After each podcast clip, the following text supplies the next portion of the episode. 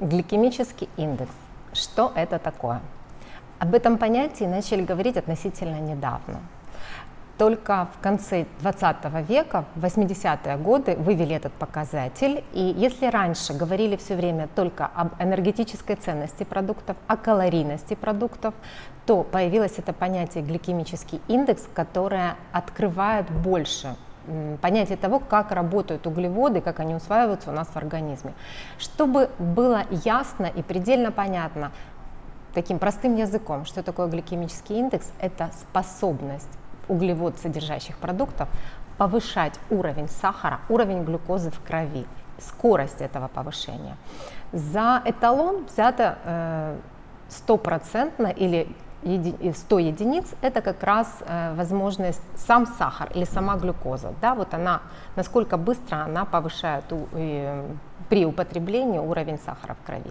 Все остальные продукты, в зависимости от э, того, насколько эта способность у них развита, разделены на три группы. Это э, продукты с низким э, гликемическим индексом, продукты со средним гликемическим индексом и продукты с высоким гликемическим индексом.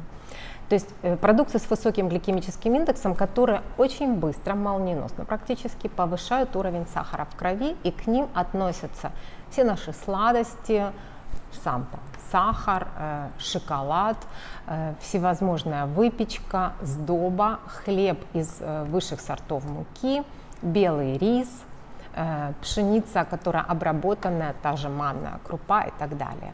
Э, к продуктам э, со средним гликемическим индексом относятся некоторые фрукты, э, такие более сладкие, и сюда же к этой группе относятся некоторые овощи после термической обработки потому что очень важный фактор, э, гликемический индекс меняется э, после э, способа приготовления продуктов. Так, например, сырая морковь, она имеет гликемический индекс порядка где-то 30, при этом вареная или тушеная морковь или там жареная, она имеет уже и гликемический индекс порядка 65-70. И к продуктам с низким гликемическим индексом относятся овощи и практически все фрукты. Э, почему я не называю другие продукты? Это тоже может быть там вызван вопрос, потому что белковые продукты, э, они, как правило, имеют очень большое, э, очень низкое количество углеводов, и поэтому они не влияют на гликемический индекс. Если мы говорим там о мясе, о яйцах, о рыбе, о кисломолочных продуктах, эта цифра практически ну, сводится к нулю, и вернее она не играет особого значения.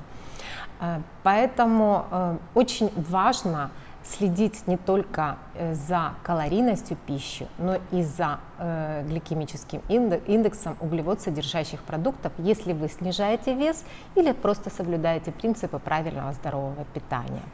На что хотела бы обратить ваше внимание, что э, если э, продукт, углевод, содержащий с высоким гликемическим индексом, попадает к нам в организм, он очень быстро повышает уровень сахара в крови, и, соответственно, в ответ на это достаточно быстро выделяется э, поджелудочной железой гормон инсулин, который как э, такой вот злой кладовщик он все это регулирует у нас в организме и складирует.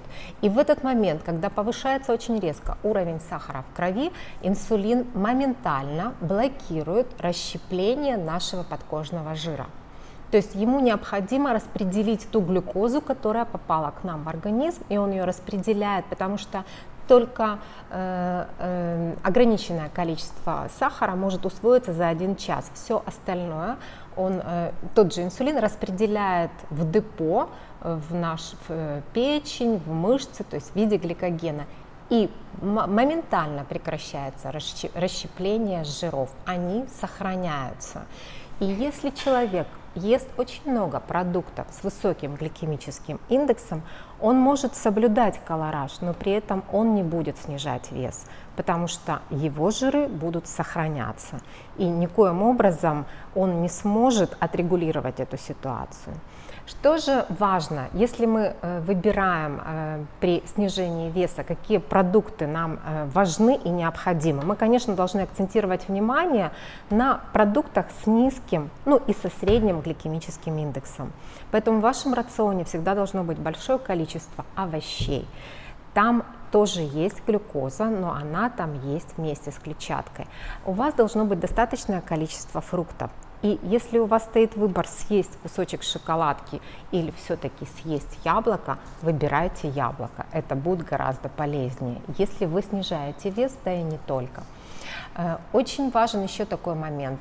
Э, допустим, запеченный картофель, он э, содержит в своем составе, ну то есть он относится к продуктам со средним гликемическим индексом.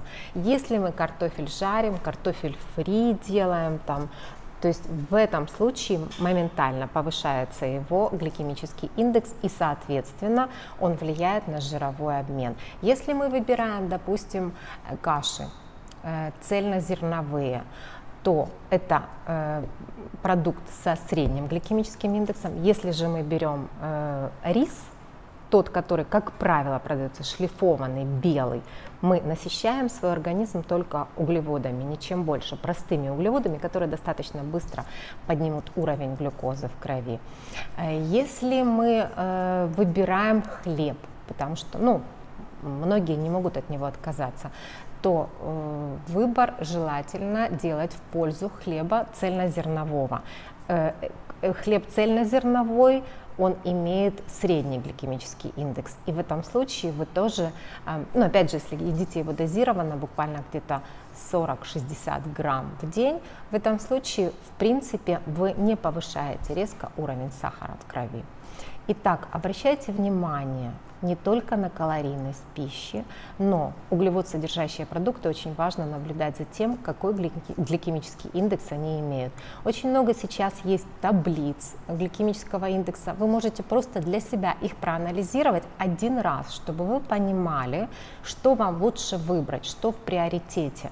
Потому что мы не всегда задумываемся над тем, где мы можем перебрать не только по калориям, но где мы можем перебрать по углеводам и остановить расщепление жира.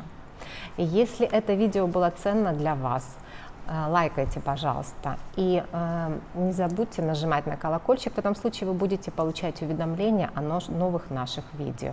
До новых встреч!